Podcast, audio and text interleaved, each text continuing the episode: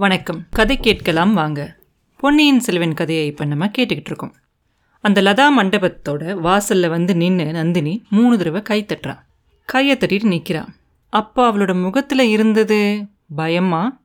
இல்லை அந்த மரங்களோட இருண்ட நிழலா? அப்படின்னு நம்மளால சொல்ல முடியாது. அந்த மண்டபத்துலேருந்து கொஞ்சம் தூரம் வரைக்கும் வெளிச்சம் தெரிஞ்சிச்சு. அதுக்கப்புறம் நல்ல இருண்ட இருட்டாக இருக்குது அந்த இருட்டுக்குள்ளேருந்து அந்த கொடியெல்லாம் விளக்கிக்கிட்டு ஒரு மரத்துக்கு பின்னாடியிலேருந்து ஒரு மந்திரவாதி வெளியே வரான். நந்தினி உள்ளே போய் அவளோட பட்டு மெத்த மேலே போய் உட்காந்துக்கிறான் அப்போ அவளோட அழகான முகத்தில் அமைதி இருக்கு. அந்த மந்திரவாதியும் லதா மண்டபத்துக்குள்ளே வரான். வந்த உடனே அந்த மெத்தைக்கு எதிரில் ஒரு பலகை மாதிரி ஒன்று இருக்கும். அங்கே போய் உட்கார்றான். அந்த தங்க குத்து விளக்கோட வெளிச்சத்தில் அந்த மந்திரவாதியோட முகம் தெரியுது. இவனை நம்ம எங்கேயோ பார்த்துருக்கோமே. எங்கே பார்த்துருக்கோம்? ஆமாம் திருப்புரம்பியம் பள்ளிப்படை பக்கத்தில் நள்ளிரவில் ஒரு கூட்டம் நடந்துச்சு இல்லையா? அப்போ ஒருத்தன் ஒரு பையிலிருந்து தங்க காசுகளெல்லாம் கீழே கொட்டினா இல்லையா? ஆழ்வார்க்கடியான் நம்பிய எங்கே பார்த்தாலும் உடனே கொன்று சொல்லி கூட சொன்னான்ல அவனே தான் இவன். ரவிதாசன். அவன் தான் இப்போ உட்காந்துருக்கான் அந்த பலகையில். அங்கே போய் உட்காந்துக்கிட்டு எதிரில் உட்காந்துருக்கால நந்தினியை அவளை அப்படியே கோவம் பொங்க பார்க்குறான். பார்த்துக்கிட்டே ஊம் ரூம் ராம் பகவதி சக்தி சண்டிகேஸ்வரி அப்படின்லாம் ஏதோ மந்திரம்லாம் சொல்கிறான் உடனே நந்தினி அமைதியாக சொல்கிறான் போதும் போதும் நிறுத்து. வாசப்படியில் உட்காந்துருந்த தாதி பெண் தூங்கி போயிட்டா போல இருக்கு. அவர் கோட்டைக்குள்ளே வந்தாச்சு என்ன சொல்ல வந்தியோ அதை சீக்கிரமாக சொல்லிட்டு இங்கேருந்து கிளம்பு அப்படின்னு சொல்கிறான் உடனே இந்த மந்திரவாதி சொல்கிறான் அடி பாதகி நீ சரியான நன்றி கெட்ட நந்தினி பழுவூர் இளையராணி பயங்கரமான நன்றி கெட்டவளாக இருக்கே நீ அப்படின்னு சொல்லி அவளை கை காட்டி காட்டி பேசுகிறான் உடனே நந்தினி கேட்குறாங்க இப்போ என்னத்துக்கு பழைய கதையெல்லாம் பேசுகிற அப்படின்னு உடனே அவன் சொல்கிறான் பழைய கதை எதுக்கு நான் கேட்குறேன் உனக்கு அதெல்லாம் முதல்ல ஞாபகப்படுத்துகிறேன் அதுக்கப்புறம் பழைய கதையெல்லாம் எதுக்குங்கிறத அப்புறம் சொல்கிறேன் அப்படின்னு சொல்கிறான் அவன் அப்படி சொல்லும்போது இவனை என்ன சொல்லியும் தடுக்க முடியாது அப்படின்னு சொல்லி நந்தினி என்ன பண்ணுறாங்க சரி சொல்லட்டும் அப்படின்னு விட்டுட்டு அவங்க வேறு பக்கமாக திரும்பிக்கிறாங்க. ராணி கேளு.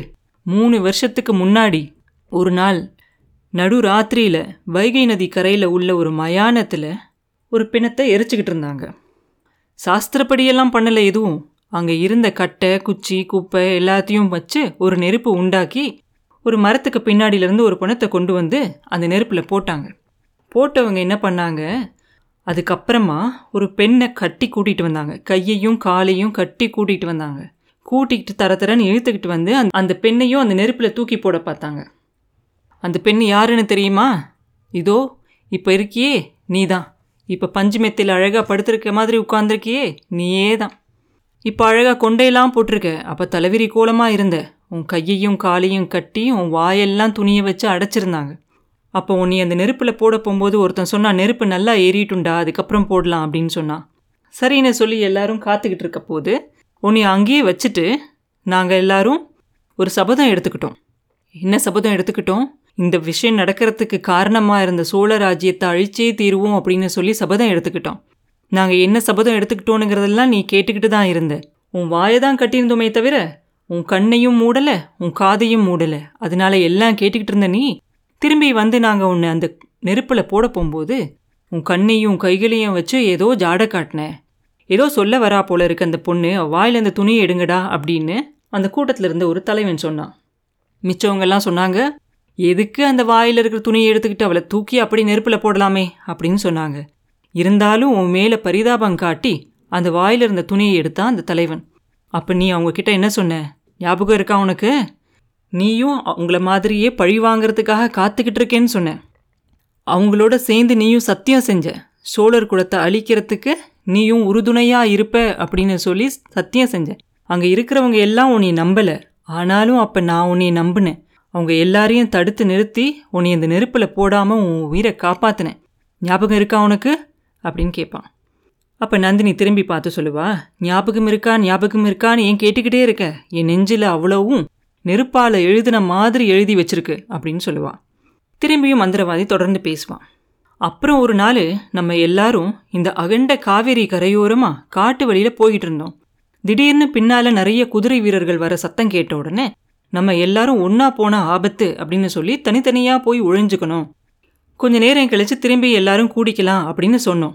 எல்லாரும் தனித்தனியே போய் ஒளிஞ்சுக்கிட்டு இருக்கும்போது நீ மாத்திரம் சொன்ன பேச்சு கேட்காம ஒளியாம அந்த குதிரை வீரர்கள் போகிற வழியிலேயே போனேன் அப்போ அந்த குதிரை வீரர்களோட தலைவனாக வந்த இந்த பழுவேட்டரையர் உன் மேலே மோகம் கொண்டு உன்னை அவரோட இங்கே கூட்டிகிட்டு வந்துட்டார். கூட்டிகிட்டு வந்து கல்யாணமும் பண்ணிக்கிட்டார். அதுக்கப்புறம் உன்னைய பார்க்குறது எவ்வளோ சிரமமாக இருந்தது தெரியுமா? அப்படி இருந்தாலும் கஷ்டப்பட்டு உன்னைய வந்து நான் சந்திச்சு மறுபடியும் பேசி உன்னை கொல்ல வந்தேன் அப்போ நான் திரும்பியும் கொல்ல வந்தபோதும் நீ உயிர் பிச்சை கேட்ட. உயிர் பிச்சை கேட்டு என்ன சொன்ன? எங்களுக்கெல்லாம் உதவி செய்கிறதுக்காக தான் நீ பழுவேட்டரையரை கல்யாணம் பண்ணிக்கிட்டு இருக்கிறதாவும் அதுக்காக தான் நீங்கள் இருக்கிறதாவும் சொன்ன இல்லையா? நாங்கள் என்னெல்லாம் உதவி கேட்குறோமோ அதையெல்லாம் நீ எங்களுக்கு செய்கிறதா தானே சொன்ன. ஞாபகம் இருக்கா? அப்படின்னு கேட்பான் ரவிதாசன். நந்தினி சொல்லுவா ஆமாம் இதெல்லாம் உண்மைதான். யார் இல்லைன்னு சொன்னாங்க. எதுக்காக இப்படி திருப்பி திருப்பி இதையே சொல்லிக்கிட்டு இருக்க? இப்போ நீ என்ன காரியத்துக்காக வந்திருக்க? அது மாத்திரம் சொல்லு அப்படின்னு சொல்லுவான். உடனே ரவிதாசன் சொல்லுவான் இல்லை இல்லை. உனக்கு நிறைய ஞாபகமே இல்லாமல் போயிருச்சு. எல்லாமே மறந்துட்டேன்னு நினைக்கிறேன். இந்த அரண்மனை விவாசம் உன்னை எல்லாத்தையும் மாற்றிருச்சு எதுக்காக நீ எனக்காக தாதி பெண்ணை எப்பயும் அனுப்புகிற மாதிரி அனுப்பாமல் வச்ச? ஏன் எனக்காக ஏனி வைக்கல? அப்படின்னு கேட்பான்.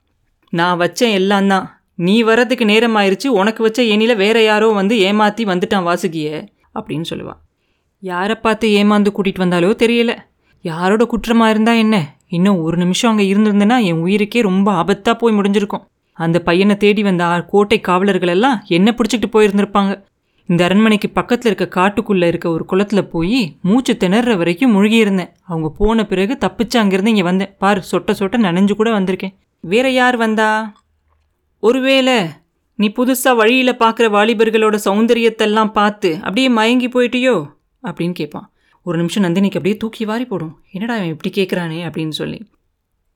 ஆனாலும் சமாளிச்சுக்கிட்டே சொல்லுவான் அப்படியெல்லாம் ஒன்றும் கிடையாது. நான் யாரை பார்த்தும் எதுவும் மயங்கெல்லாம் கிடையாது. அவனால் நம்மளுக்கு பின்னாடி ஒரு உதவி ஆகும் அப்படின்னு சொல்லி தான் அவன்கிட்டையும் பேச்சு கொடுத்து வச்சேன். அவன்கிட்ட எதுக்காக நீ பனை சின்ன மோதிரத்தை கொடுத்த? அவனால் எனக்கு ஒரு உதவியாகணும். அவனால் நம்மளோட காரியத்துக்கும் நிறைய நல்ல விஷயங்கள்லாம் நடக்கும். அதுக்காக தான் கொடுத்தேன் அப்படின்னு. நம்மளோட காரியத்துக்கும் அப்படின்னாக்க அவன்கிட்ட எல்லாமே நீ சொல்லிட்டியா? அப்படின்னு கேட்பான் ரவிதாசன். சிச்சி அதெல்லாம் நான் ஒன்றும் அவன்கிட்ட சொல்லவே இல்லை. சும்மா நீயா ஏதாவது ஒன்று கற்பனை பண்ணிக்காத அப்படின்னு சொல்லுவான் அப்படின்னு முக்கியமான லாபத்தை கருதி நீ அவன்கிட்ட பேசிக்கிட்டு இருந்த? அப்படின்னு கேட்கும்போது அவள் சொல்லுவாள் இப்போ இந்த சோழ நாட்டை யார் ஆட்சி செஞ்சுக்கிட்டு இருக்காங்க? அப்படிங்கிறது உனக்கு தெரியுமா? அப்படின்னு கேட்ட உடனே ரவிதாசன் சொல்லுவான் ஏன் தெரியாம? நீ கல்யாணம் பண்ணிக்கிட்டு இருக்கேல பழுவேட்டரையர் அவரோட ஆட்சிக்கு கீழே தான் எல்லாமே நடக்குது அப்படின்னு சொல்லுவான். அப்போ நந்தினி சொல்லுவா நீ நினச்சிக்கிட்டு இருக்கிறது தப்பு. படுத்துக்கிட்டு இருக்காரு அந்த கிழவர் சுந்தர சோழர் அவர் கையிலையும் இல்லை காஞ்சியிலையும் இலங்கையிலையும் போய் இருக்காங்களே இளவரசர்கள் அவங்க கையிலையும் இல்லை. அப்படியே இல்லாமல் நீ நினைக்கிற மாதிரி இந்த ஊரில் இருக்கிற மக்கள்லாம் நினச்சிக்கிட்டு இருக்காங்களே பழுவேட்டரையர் கையில் இருக்குன்னு அதுவும் கிடையாது. இது எல்லாத்தையும் மீறி பழையாறையில் இருக்கா இல்லையா ஒரு பெண் புலி? குந்தவை தேவி அந்த கர்வக்காரி அவளோட ஆட்சி தான் சோழ நாட்டில் நடந்துக்கிட்டு இருக்கு. அவள் அங்கே இருந்து என்னெல்லாம் செய்ய வைக்கிறாளோ அதுதான் இந்த சோழ நாட்டில் நடந்துக்கிட்டு இருக்கு. இதெல்லாம் எங்கே உன் புத்தி கெட்ட போகுது? உனக்கு எல்லாம் பழைய கதை தான் ஞாபகம் இருக்கும் அப்படின்னு சொல்லுவாங்க. ரவிதாசனோட முகத்தில் அப்படியே ஒரே வியப்பாக இருக்கும் ரொம்ப மரியாதையும் வரும் இவ பேரில். இவள் இவ்வளோ புத்திசாலியாக இருக்காளே எப்படிலாம் யோசிக்கிறாளே? அப்படின்னு சொல்லி. நீ சொல்கிறதெல்லாம் சரி ஆனால் உன்னை எப்படி நம்புறது? அப்படின்னு கேட்பான் அந்த வாலிபனை உன்கிட்டயே ஒப்படைக்கிறேன். நீயே அவனை இந்த சுரங்க வழியாக கோட்டைக்கு வெளியில் கொண்டுகிட்டு போய் விட்டுரு. அவன் கண்ணை கட்டி கூட்டிக்கிட்டு போ. பழையாறைக்கு பக்கத்தில் போய் காத்துக்கிட்டுரு. குந்தவை கிட்ட போய் அவன் ஒரு ஓலையை கொடுப்பான். அந்த ஓலைக்கு அவன் ஒரு மறு ஓலை வாங்கிக்கிட்டு திரும்பி வந்து என்னைய பார்க்கணும் அப்படின்னு சொல்லி நான் அவன்கிட்ட சொல்லியிருக்கேன். அவன் செய்கிறானா இல்லையானுங்கிறத நீனே கூடவே இருந்து பார்த்துக்க அப்படின்னு சொல்லுவாங்க. வேண்டாம் வேண்டாம். நீயாச்சும் அவனாச்சு. எப்படியோ போங்க. அவனை சின்ன பழுவேட்டரையரோட ஆட்கள் வேற தேடிக்கிட்டு இருக்காங்க. கோட்டைக்குள்ளே தேடிக்கிட்டு இருக்கவங்க இன்னும் ரெண்டு மூணு நாளையில் வெளியிலையும் தேட ஆரம்பிச்சிருவாங்க. அவனோட போனால் என்னோட வேலை தான் பாதிக்கும் அதனால நான் அவன் கூட போல நீ என்ன பண்ணுறியோ நீ பண்ணிக்கோ அப்படின்றவன் ரவிதாசன். சரி எல்லாம் சரி இருக்கட்டும். நீ என்ன காரியத்துக்காக வந்த? அதை இன்னும் நீ சொல்லவே இல்லையே அப்படின்னு கேட்பாங்க நந்தினி. இல்லை காஞ்சிக்கும் இலங்கைக்கும் ஆட்கள் எல்லாம் அனுப்புறதுக்கு எல்லா ஏற்பாடும் செஞ்சாச்சு. இலங்கைக்கு போகிறவங்களோட பாடு ரொம்ப கஷ்டமாக இருக்கும் போல தெரியுது. அப்படின்னு சொல்லுவான். அதுக்காக என்ன என்ன செய்ய சொல்கிற இன்னும் கொஞ்சம் பொன் வேணுமா என்ன? உங்களோட பொன்னாசைக்கு ஒரு எல்லையே கிடையாதா? எவ்வளோ பொற்காசுகளை கேட்பீங்க அப்படின்னு கேட்பான் நந்தினி. உடனே ரவிதாசன் சொல்லுவான் இந்த பொண்ணெல்லாம் நாங்கள் ஒன்றும் எங்களோட சொந்த விஷயத்துக்காக கேட்கலையே. எல்லாருடைய காரியங்களும் நிறைவேறணும் அப்படிங்கிறதுக்காக தானே கேட்குறோம். அது மட்டும் இல்லாமல் நீ கொடுத்த பொற்காசுகள் எல்லாம் சோழ நாட்டை சேர்ந்தது. இலங்கைக்கு போகிறவங்களுக்கு இலங்கையோட பொண்ணு இருந்தால் நல்லது. அதுக்காக தான் உன்னை பார்க்க வந்திருக்கேன் அப்படின்னு சொல்லுவான். நந்தினி உடனே சொல்லுவாங்க இதை சொல்கிறதுக்கு ஏன் இத்தனை நேரம்? நீ கேட்குறத முதலையே நான் எடுத்து வச்சிட்டேன் அப்படின்னு சொல்லி அவங்க உட்காந்துருந்த மெத்தைக்கு அடியில் ஒரு பையை எடுத்து இது நிறைய இலங்கை பொட்காசுகள் இருக்குது எடுத்துக்கிட்டு போ. அவர் வர நேரமாயிருச்சு சீக்கிரமாக போ அப்படின்னு சொல்கிறாங்க ரவிதாசன் அந்த பையை வாங்கிக்கிட்டு கொஞ்சம் பொறு. அந்த வாலிபனை கோட்டைக்கு வெளியிலையாவது கொண்டு போய் விட்டுடுறியா? அப்புறம் அவன் வேறு பாதையில் போகட்டும் நீ வேறு வழியில் போ. அவனுக்கு இந்த சுரங்க வழியை காட்டுறதுல எனக்கு விருப்பம் இல்லை அப்படின்னு சொல்கிறாங்க நந்தினி. சொல்லிட்டு எந்திரிச்சு அந்த இருண்ட மாளிகை இருந்துச்சு இல்லையா? அந்த பக்கமாக நடந்து போகிறாங்க அங்கே ஒன்றுமே தெரியல. கையால் ஜாடை காட்டி பார்க்குறாங்க கையை தட்டி காட்டுறாங்க ஆனால் ஒரு பலனும் இல்லை. உடனே நந்தினியும் ரவிதாசனும் அந்த லதா மண்டப பாதை வழியாக கொஞ்சம் தூரம் போகிறாங்க அந்த இருள் மாளிகை கிட்ட போய் அந்த வாசலை நெருங்க போகிறாங்க ஆனால் வந்தியத்தேவனை அங்கே காணும். இந்த பக்கம் பார்க்குறாங்க அந்த பக்கம் பார்க்குறாங்க நாலா பக்கமும் தேடி பார்க்குறாங்க ஆனால் அவன் அங்கே இல்லவே இல்லை காணவே இல்லை. என்ன இருக்கும் அப்படிங்கிறத அடுத்த பதிவில் பார்ப்போம்.